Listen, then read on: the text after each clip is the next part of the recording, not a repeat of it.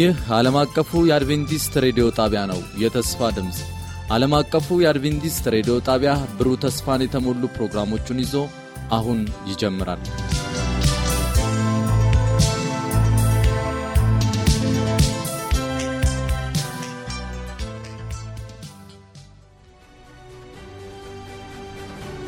ከአሸናፊዎች በላይ የመነቃቃትና የመለወጥ የወንጌል ጥረት ፕሮግራም ለመጪው አንድ ወር በተከታታይ ከጠዋቱ 12 ሰዓት ተኩል እስከ አንድ ሰዓት በየምሽቱ ከሁለት ሰዓት እስከ ሁለት ሰዓት ተኩል ይተላለፋል። ይህን ዝግጅት በቤተሰብ በቤተ ክርስቲያንና በጎረቤት በመሰባሰብ በመስማት መነቃቃትና ተሃድሶ እንዲሆንላችሁ ሁላችሁም ትባረኩ ዘንድ እናድማችኋለን። ለሚኖራችሁ ጥያቄና አስተያየት በመልእክት ሳጥን ቁጥር 145 በስልክ ቁጥር 0910 82 81 82 ብትደውሉልን ልናስተናግዳችሁ ዝግጁ ነን። የእግዚአብሔር ወገኖች ሰላም ለእናንተ ይሁን። እግዚአብሔር በምሕረቱና በቸርነቱ ከልሎን ደግሞ እንደገና ለዚህ ለዛሬው ምሽት ስላበቃን የእግዚአብሔር ስም የተባረከ ይሁን። ዛሬም ይህንን አገልግሎት ለመካፈል በዚህና በየቤታችሁ ሆናችሁ የተዘጋጃችሁ ልትከታተሉ ያላችሁ ሁሉ እግዚአብሔር ይባርካችሁ ማለት እወዳለሁ። መጽሐፍ ቅዱስ ሲናገር ልጆችሽ ከእግዚአብሔር የተማሩ ይሆናሉ ይላል። ስለዚህም ከእግዚአብሔር የተማርን መሆንን ፈልገን በየምሽቱ በጌታ ፊት በመሆናችን የታደልነን ሁላችሁም ከእግዚአብሔር ለመማር ተዘጋጅታችሁ እየተጠባበቃችሁ ስለሆነ ጌታ ይባርካችሁ። እርሱ ደግሞ በጊዜው ሊያስተምረን ዝግጁ ነው። ዛሬም የሚያስፈልገንን ነገር ያስተምረናል። ስለዚህ ስሙ የተመሰገነ ይሁን። አሁን ደግሞ እንደሚከተለው ፕሮግራማችን ይቀጥላል። ጸሎት በመጀመሪያ ይደረግልናል። ጸሎት የሚያደርግልን ወንድማችን እንዳለ ተሰማ ይሆናል። ወንድማችን እንዳለ ተሰማ የ CMC ሰባተኛ ቀን አድቬንቲስት ቤተ ክርስቲያን መዘምራን አንዱ ነው። እሱ ጸሎት ያደርግልናል። በመቀጠል የጤና ትምህርት ሲስተር ታሪኳ አይቸው እንደተለመደው ይዛልን ትቀርባለች። ከዚያ በኋላ የ CMC ሰባተኛ ቀን አድቬንቲስት ቤተ ክርስቲያን መዘምራን መዝሙር ያቀርቡልናል። በዝማሬ እንባረካለን ማለት ነው። ከዝማሬው በኋላ ፓስተር ተመስገን ቡልቲ የእግዚአብሔርን ቃል ይዘውልን ይቀርባሉ። እንደተለመደው ከአሸናፊዎች በላይ በሚል ርዕስ ተከታታይ ትምህርት የተማርን ያለ ነው። ዛሬም እሳቸው ይህንን ትምህርት ያቀርቡልናል። በዚህ ሁሉ ውስጥ የእግዚአብሔር ጸጋ ከሁላችን ጋር ይሁን። እግዚአብሔር ይባርካቸው። የምንችል ሁሉ በእግዚአብሔር ፊት ተንበርክከን ጸሎት እናደርጋለን። ውድና አፍቃሪ አባታችን እግዚአብሔር ሆይ ሕያው የሆንክ ንጉሳችን፣ አባታችን፣ አፍቃሪ የሆንክልን ያዳንከን እግዚአብሔር ሆይ በዚህ ሰዓትና በዚህ ጊዜ ሁላችንንም በፊትህ እንድንቀርብ ለዚህ ሰዓት ስላበቃህን እጅግ አድርገን እናመሰግንሃለን። ሊነገር ከሚችለው በላይ ከአይምሯችን በላይ የሆነውን ይህንን ቃልን ሰጥተን በዚህ ደግሞ እግዚአብሔር ሆይ እኛ እንድንለወጥበት ሌሎችም እንዲለወጡ ጌታ ሆይ በፊትም እንድንቀርብ የሚረዳንን ሕያው ቃል ስለሰጠህን እናመሰግንሃለን። ያንተ ባሪያዎች የሆንን ሁሉ ጌታ ሆይ በፍቅር ከፍ የምናደርገውን ቃልህን ይዘን መውጣት የምንችልበትን እምነት ሰጠን ዘንድ ለምናሃለሁ። አለማመናችንን ይቅር በለን፣ አለማስተዋላችንን ይቅር በለን፣ እንድንመለስ እርዳን። ጌታ ሆይ መመለስም ብቻ ሳይሆን እንድንለወጥም አንተ አግዘን። መልካም ፍቃድህ ሁሉ በሕይወታችን እንዲከናወን እንጠይቀሃለን። በአንድ ልጅህ በጌታ በኢየሱስ ክርስቶስ ስም አሜን።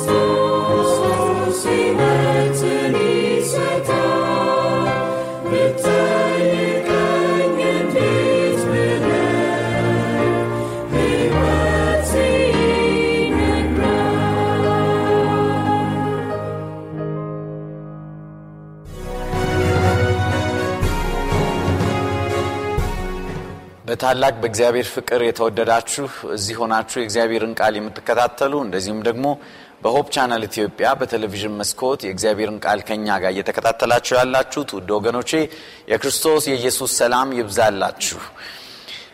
ዛሬ በዚህ ምሽት አብረን የምናየው የእግዚአብሔር ቃል የሚለው ማንን እንመን ይላል። ማንን እንመን? በዚህ 14 ቀን ትምህርታችን ዛሬ አስራ ሁለተኛው ቀን ላይ ደርሰናል። ከአሸናፊዎች በላይ በሚል በክርስቶስ ማመን በእግዚአብሔር መንገድ መሄድ ስርዓቱን ትእዛዛቱን መከተል ከአሸናፊዎች በላይ እንደሚያደርገን የእግዚአብሔር ቃል ይናገራል። ዛሬ ደግሞ ማንን እንመን የሚል ነው። አርስታችን ጸሎት በማድረግ ወደዚህ ወደ እግዚአብሔር ቃል ጥናት እንገባለን። አምላካችን አባታችን ባለጸጋው ጌታ እግዚአብሔር በሰላም በጤና እነሆ በፊትህ እንደገና ቃልን ለመስማት ስለ ሰበሰብከን እናመሰግናሃለን ጌታ ሆይ እባክህን እንደገና እንለምናሃለን በአዲስ መንፈስ ተናገረን። ቃልህ ሁል ጊዜ አዲስ ነውና በኃይል ተናገረን በሚለውጠን መልኩ ባላሰብነው መልኩ። ለስምህ ክብር እንዲሆን ለሕዝብህ በረከት በሚሆን መልኩ አንተ ተናገረን። ጠላት ዲያብሎስ አንድ ምድል ፈንታ አይኑረው ጸጋህ ይብዛልን። እኔም ስናገር መንፈስህ ይውረሰኝ። እንደ ቃልህ ተጠቀምብኝ በጌታ በኢየሱስ ስም። አሜን። አጠፋለሁ ልጅህን እገልብሃለሁ ትዳርህን አፈርስብሃለሁ እያለ እየተገለጠ ያሰቃያቸዋል ወገኖች። በተለያየ ሀገር ይሄ የተለመደ ነው። ወገኔ እግዚአብሔር እንዲህ አይነት ልምምዶችን በህዝቡ መካከል ፈጽሞ ከልክሏል ፈጽሞ። የዚህ ሁሉ መሰረት ግን ምንድን ነው ነፍስ አትሞትም የሚለው የሰይጣን ሐሰት ነው። አዛብ እንደዚህ ስለሚያደርጉ አለ እግዚአብሔር። እነርሱን ከፊታችሁ አባረርኳቸዋል። ከእናንተም መካከል እንደዚህ አይነት ነገርን የሙት መናፍስትን የሚጠሩትን ሞራ ገላጮችን ድግምተኞችን እንደዚህ አይነት ስራን የሚለማመዱትን ጠላት ሆንባቸዋለሁ፣ ከህዝቤ መካከል አጠፋቸዋለሁ፣ እኔ አምላክ እግዚአብሔር ቅዱስ ነኝ እያለ ይናገራል ወገኔ። ስለዚህ እግዚአብሔር ከልክለዋል። ትክክል ቢሆን ኖሮ እግዚአብሔር አይከለክልም ነበር። የሚያዋጣ ቢሆን ኖሮ ከእርሱ የመጣ ቢሆን ኖሮ አይከለክልም ነበር። ይህ ሁሉ ከሰይጣን ነው የመጣው። እንደነገርኳችሁ ለዚህ ሁሉ መሰረቱ ግን ነፍስ አትሞትም። ከሰው ተለይታ የሆነ ቦታ ሄዳ ትቀመጣለች። እከሌ በሰማይ እንዲህ እያሰበ ነው፣ እንዲህ እያየ ነው። እከሌ ደግሞ ኃጢአተኛ ስለነበረ በሲኦል ውስጥ እየተሰቃየ ነው እያለ የሚያስተምረው የሐሰት ትምህርት ነው ወገኖች። እነኚህ የአጋንንት አሰራሮች ናቸው።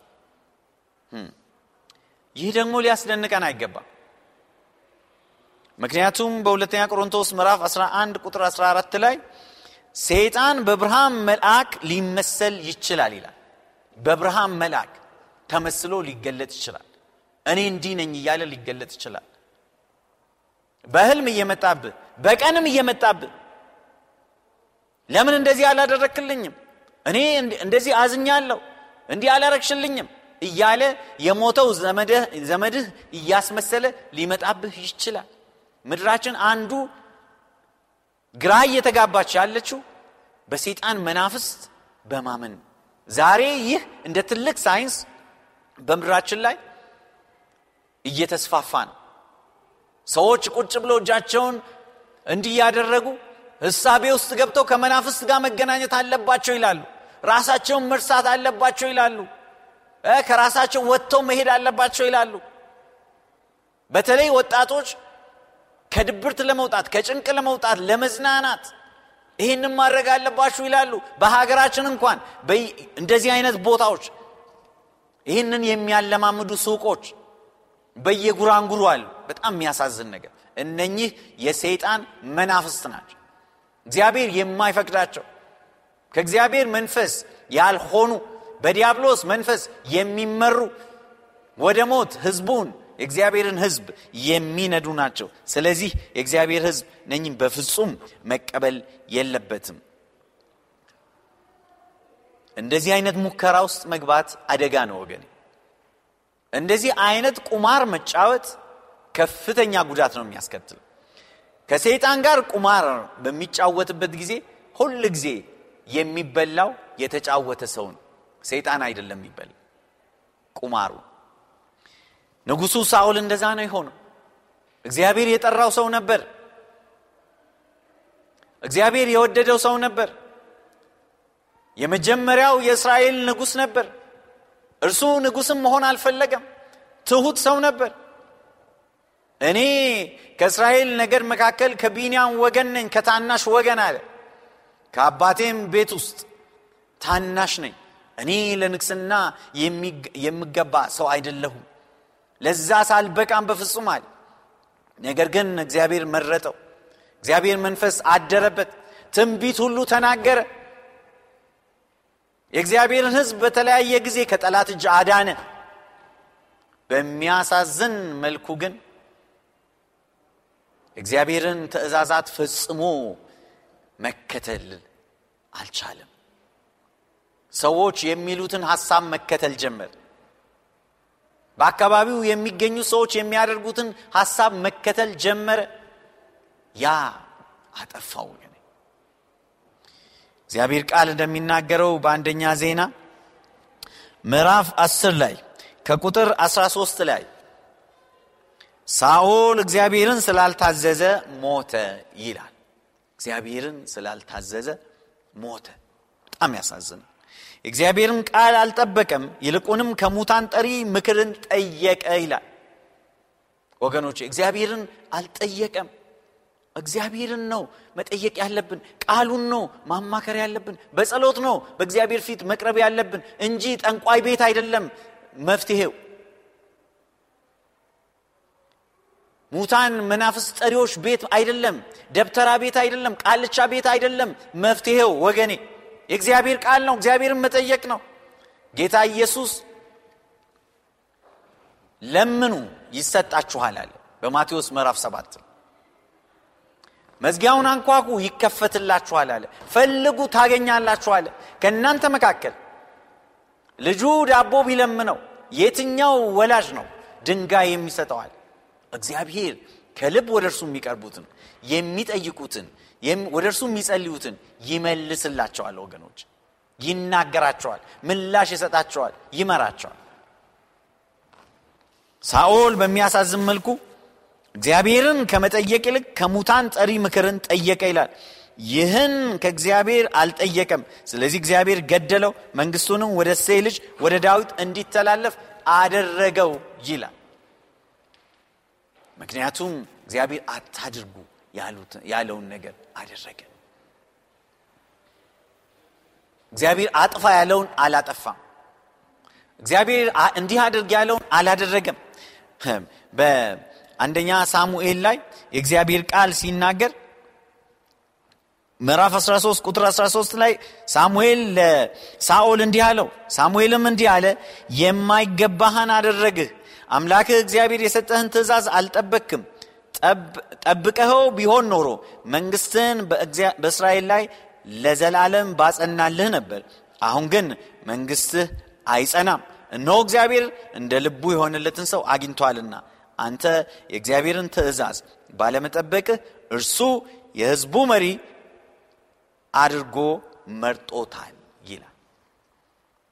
እግዚአብሔርን ትእዛዝ ስላላከበርክ እግዚአብሔር የሚለውን ስላልሰማ እግዚአብሔር የሰጠህን እድል ነጥቆሃል አለው። እድልህን አልተጠቀምክበትም። በህዝቡ ላይ ንጉሥ አትሆንም ከዚህ በኋላ። ቃሉን ጠብቀህ ብትሆን ኖር ትእዛዙን ጠብቀህ ብትሆን ኖር ለዘላለም ንግስና ከቤትህ ነበር የሚሆን አይገርማችሁም ወገኖች እግዚአብሔርን ትእዛዝ ቢከተል ኖሮ እግዚአብሔርን ቢሰማ ኖሮ ጠንቋዮችን ከመጥራት መናፍስ ጠሪዎችን የሙታን መናፍስ ጠሪዎችን ከመጥራት እነርሱን ከመከተል እግዚአብሔርን ቢሰማ ኖሮ መንግስት ከእርሱ ዘር አይወጣም ነበር። ማን ያውቃል? ጌታችን ኢየሱስ ክርስቶስ ከእርሱ ዘር ይወለድ ነበር። በእግዚአብሔር መንገድ ቢሄድ ኖሮ። ወገኔ ዛሬ እግዚአብሔርን መንገድ እየተከተልክ ነው። በረከቱን ለመብላት ከፈለግ ዘርህ እንዲባረክ ከፈለግ በፊቱ በእርሱ ጸጋ ቃሉን በመጠበቅ ተመላለስ። ሌላ ፍለጋ አትይ። ወገኖቼ ሳኦል ያን ትልቅ እድል አጣ። በምዕራፍ 28 ላይ አንደኛ ሳሙኤልን ስትመለከቱ የሙታን መንፈስ ጠሪ ጋር ሄደ ይላል ከዛ በፊት እንደዛ አይነት ሰዎችን አስወግዱ እግዚአብሔር ብሎ ስለነበረ አስወግዶ ነበር ይላል። አንደኛ ሳሙኤል ምዕራፍ 28ን ስትመለከቱ። ነገር ግን በኋላ ላይ የእግዚአብሔርን ትእዛዛት ከተላለፈ በኋላ ከእግዚአብሔር ጋር ከተጣላ በኋላ ከእግዚአብሔር ከራቀ በኋላ እንደገና ወደ እግዚአብሔር ፊት ከመቅረብ ራሱን ከማዋረድ ይቅርታ ከመጠየቅ ይልቅ ወገኔ ሳኦል ወደ መንፈስ ጠሪ ወደ ሙታን መንፈስ ጠሪ ሄደ። ሳሙኤልን አንሺልኝ አላት። እሱም ማነጋገር እፈልጋለሁ አለ። ከዛ ሴትየዋ በሚገርማችሁ መልኩ አንደኛ ሳሙኤል ምዕራፍ 28 ላይ እንዲህ ስትል ተናገረች። ከቁጥር አስራ ሁለት ላይ ሴትየዋም ሳሙኤልን ባየችው ጊዜ በታላቅ ድምፅ ጮኸች። ሳውልንም አንተ ሳውል ነህ ለምን አታለልከኝ? አለችው ንጉሱም አትፍሪ አላት ከዛም ቁጥር ቀጥላ አትፍሪ ለመሆኑ ምን እያየች ነው አላት። ሴትዮዋም አንድ መንፈስ ከምድር ሲወጣ አያለው አለች። ምን ሲወጣ? አንድ መንፈስ የሙት መንፈስ። ይህ ከየት የመጣ ነው? ሳሙኤል መስሎ ነው ብቅ ያለው። ልክ እንደ ሳሙኤል ነው የሚናገረው። መልኩ እንደ ሳሙኤል ነው የሚመስለው። ጺሙ የሳሙኤልን ነው የሚመስለው። አይኑ የሳሙኤልን ነው የሚመስለው ወገኔ ሰይጣን ይህንን አስመስሎ መስራት የሚከብደው ከመሰለ ተሞኝተሃል። ዛሬ ስንት ቪዲዮ እየተመሰለ ይሰራል? ስንት ፎቶ እየተመሰለ ይሰራል? አጋንንት ሰይጣን ደግሞ ይህንን ያንተን ድምፅ ማስመሰል ለእርሱ በጣም ቀላል ያንተን መልክ ማስመሰል ለእርሱ በጣም ቀላል ነው። የብርሃን መልአክን መስሎ መታየት ከቻለ አንተን መስሎ መታየት አይከብደውም። ወገኔ የማይሆን ነገር ውስጥ ከመግባት ራስህን ጠብቅ። የማይሆን ፊልም ማየትን አቁም። የማይሆን ልምድ ውስጥ ገብተህ እንደሆነ ውጣ ያጠፋሃል ከእግዚአብሔር ይለያሃል ያ ለአጋንንት በር ይከፍታል ለሰይጣን በር ይከፍታል። አጓጉል ልምዶች አጓጉል ድርጊቶች አጓጉል የምናያቸው ፊልሞች የወሲብ ፊልሞች የ action ፊልሞች ትክክል ያልሆኑ እነዚህ አይነት ፊልሞች የሙታን መናፍስት ጠሪዎች ፊልሞች እነኚህ ወገኖቼ ለሰይጣን በር እየከፈተ ይሄዳል። የእግዚአብሔርን ህግጋት ሆን ብለ እየተላለፍክ ስትሄድ በዝሙት ህይወትህን የምትመራ ስትሆን እነኚህ ለሰይጣን መንፈስ በር እየከፈተ ይሄዳል። ሰይጣን ደግሞ ሳኦልን እንዳዋረደው ከክብሩ እንዳወረደው ትልቅ እግዚአብሔር የሰጠውን እድል እንዳሳጣው ህይወትህን ሊያበላሽ ይፈልጋል። ወገኔ ምን ማድረግ ነው የምትፈልገው? እግዚአብሔርን ማመን ነው ወይስ ሰይጣንን ነው የምታምነው? በድርጊትህ በህይወትሽ ማንን ነው የምትከተዩ እግዚአብሔር ቃል ኑ ወደ እኔ ይላል። አትታለሉ ይላል። አትታለሉ። እግዚአብሔር ቃል አይዋሽም ወገኔ። ታዲያ ሙታን የት ናቸው? ቅድም እንዳልኩኝ ሙታንማ ተኝተው ነው ያለው ዳንኤል ጻድቅ ሰው ነው። የእግዚአብሔር ሰው ነው። ብዙ ራእዮችን ካየ በኋላ እግዚአብሔር እንዲህ ብሎ ተናገረው። ዳንኤል ምዕራፍ አስራ ሁለትን ሄዳችሁ ስትመለከቱ የእግዚአብሔር ቃል እንዲህ ይላል። ቁጥር ምዕራፍ 12 ቁጥር 13ን አንተ ግን እስከ ፍጻሜው ድረስ ሂድ ታርፋለህ። በቀኖቹ መጨረሻ ተነስተህ የተመደበልህን ርስ ትቀበላለህ ተባል መቼ? በመጨረሻ ጌታ ኢየሱስ ሲመጣ ዳንኤል ጻድቅ ሰው ነበር ነቢይ ነበር እግዚአብሔርን ያስከበረ ሰው ነበር። እርሱ ልክ እንደ ሞተ ሰማይ ሄዷል አልሄደም ወገኖች። የእግዚአብሔር ባሪያ ጴጥሮስ በሐዋርያ ሥራ ምዕራፍ ሁለት ላይ ከቁጥር 33 ጀምራችሁ በምታነቡበት ጊዜ ዳዊት እንደ እግዚአብሔር ልብ የተባለ ሰው ሞቷል ወደ ሰማይ አልሄደም ይላል ሰው ቢሄድ ኖሮ ወዲያው ሰማይ የሚገባ ቢሆን ኖሮ ዳዊት ነበር የሚሄደው የነበረ ወገኔ። አልሄደም ዳዊት እንኳን። ጌታ ኢየሱስ ሲመጣ ብቻ ነው የምንነሳው። አንደኛ ተሰሎንቄ ምዕራፍ 4 16 ላይ ጌታ ኢየሱስ በሚመጣለት ሙታን አስቀድመው ይነሳሉ ይላል። ያኔ ነው የሚነሱት። በሰማይ ከሆነ ከየት ነው የሚነሱት አንደኛ ቆሮንቶስ ምዕራፍ 15 ከቁጥር 20 እስከ 23 ላይም ሄዳችሁ ስታነቡ አስቀድሞ የተነሳው ኢየሱስ ክርስቶስ ነው። ሌሎቹ ደግሞ በመጨረሻ ይነሳሉ ይላል። ስለዚህ ወገኔ ይህ የሐሰት ትምህርትን አትከተል። ሙታን በመቃብር ናቸው። የሚነሱት ኢየሱስ ሲመጣ ነው። እያረፉ ነው። ወገኔ ከሰይጣን አሰራር እግዚአብሔር ሁላችንንም ይጠብቀን። ይህን ቃል እንድትቀበሉ ኢየሱስ ክርስቶስን የግል አዳኛችሁ አድርጋችሁ ተቀብላችሁ በእውነቱ ህይወታችሁን ለመምራት ፈቃደኛ እንድትሆኑ ትልቅ ጸሎቴ ነው ይህን ለማድረግ የምትፈልጉት እዚህም ብትኖሩ እንደዚሁም ደግሞ በቴሌቪዥን መስኮት ይህንን የእግዚአብሔርን ቃል የምትከታተሉ በአካባቢያችሁ የሚገኙ የቤተ ክርስቲያናችን ፓስተሮችን የሰባተኛ ቀን አድቬንቲስት ቤተ ክርስቲያን ፓስተሮችን እንደዚሁም ደግሞ በዚህ ቴሌቪዥን መስኮት ላይ የሚተላለፈውን አድራሻ በመጠቀም ከእኛ ጋር በመገናኘት ይህን የእግዚአብሔርን ቃል ተምራችሁ የበለጠ እግዚአብሔር መንገድን መከተል ትችላላችሁ። ይህን እንድታደርጉ እግዚአብሔር እርዳችሁ ጸሎት በማድረግ እጨርሳለሁ። እንጸልይ። ፈጣሪ ንጉሳችን እግዚአብሔር ከአሳሳች መናፍስ ሁሉ የሚጠብቀን ቃልህ የሚጠብቀን መንፈስህ ስላለን እናመሰግንሃለን። ጌታ ሆይ ክብር ላንተ ይሁን። ብዙዎች ግን እየዳከሩ ነው በጨለማ ውስጥ። ይሄ ይሆን ይሆን? እከሌ ይህን ይነግረኝ ይሆን?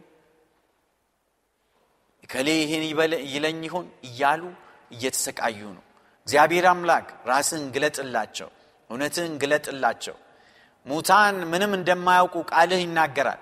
ከሙታን ጋር ለማውራት እንደዚሁም ደግሞ ሙታን እዚህ ናቸው እዚህ ናቸው እያለ የሚሳሳት ህዝብ ወደ እውነትህ እንዲመለስ ጸጋ ይብዛለት።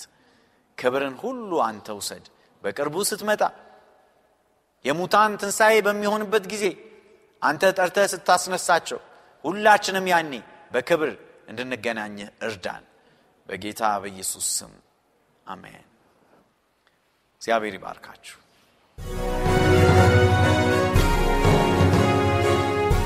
ከልጆች አገልግሎት ጀምሮ በነበረው ፕሮግራማችን እንደተባረካችሁ አምናለው። እግዚአብሔር ደግሞ በመካከላችን በመሆን ስለባረከን የእግዚአብሔር ስም የተባረከ ይሁን። ይህ አገልግሎታችን ነገም ይቀጥላል።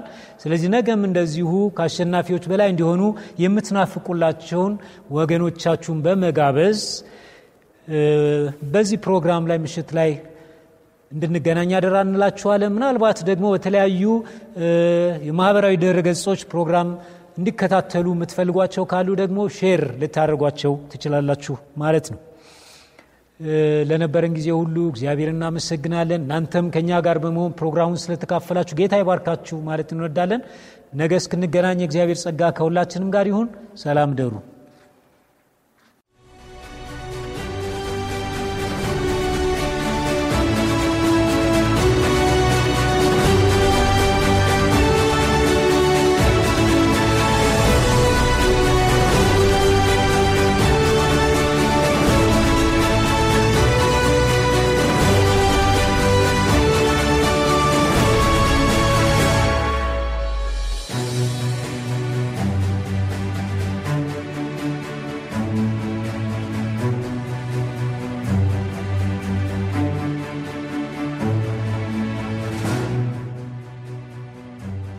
በነበረን ቆይታ እንደተባረካችሁ ተስፋ እናደርጋለን።